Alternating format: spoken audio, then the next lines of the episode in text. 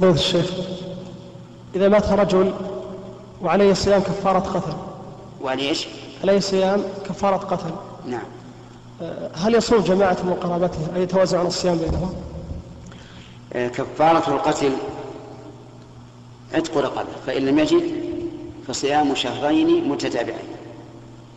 ويلزم من التتابع أن يكون الصائم واحدا لأنه لو صام, لو صام مثلا عشرة أنفار.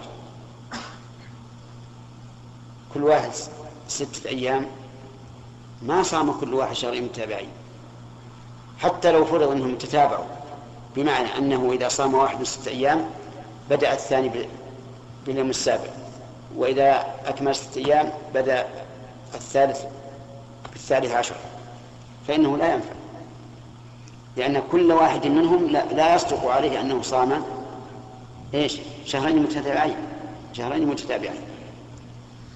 بخلاف قضاء رمضان فإنه إذا مات الميت وعليه أيام من رمضان فلا بأس أن يصومها عنه متعددون. حتى لو صاموا في يوم واحد فلا بأس. نعم.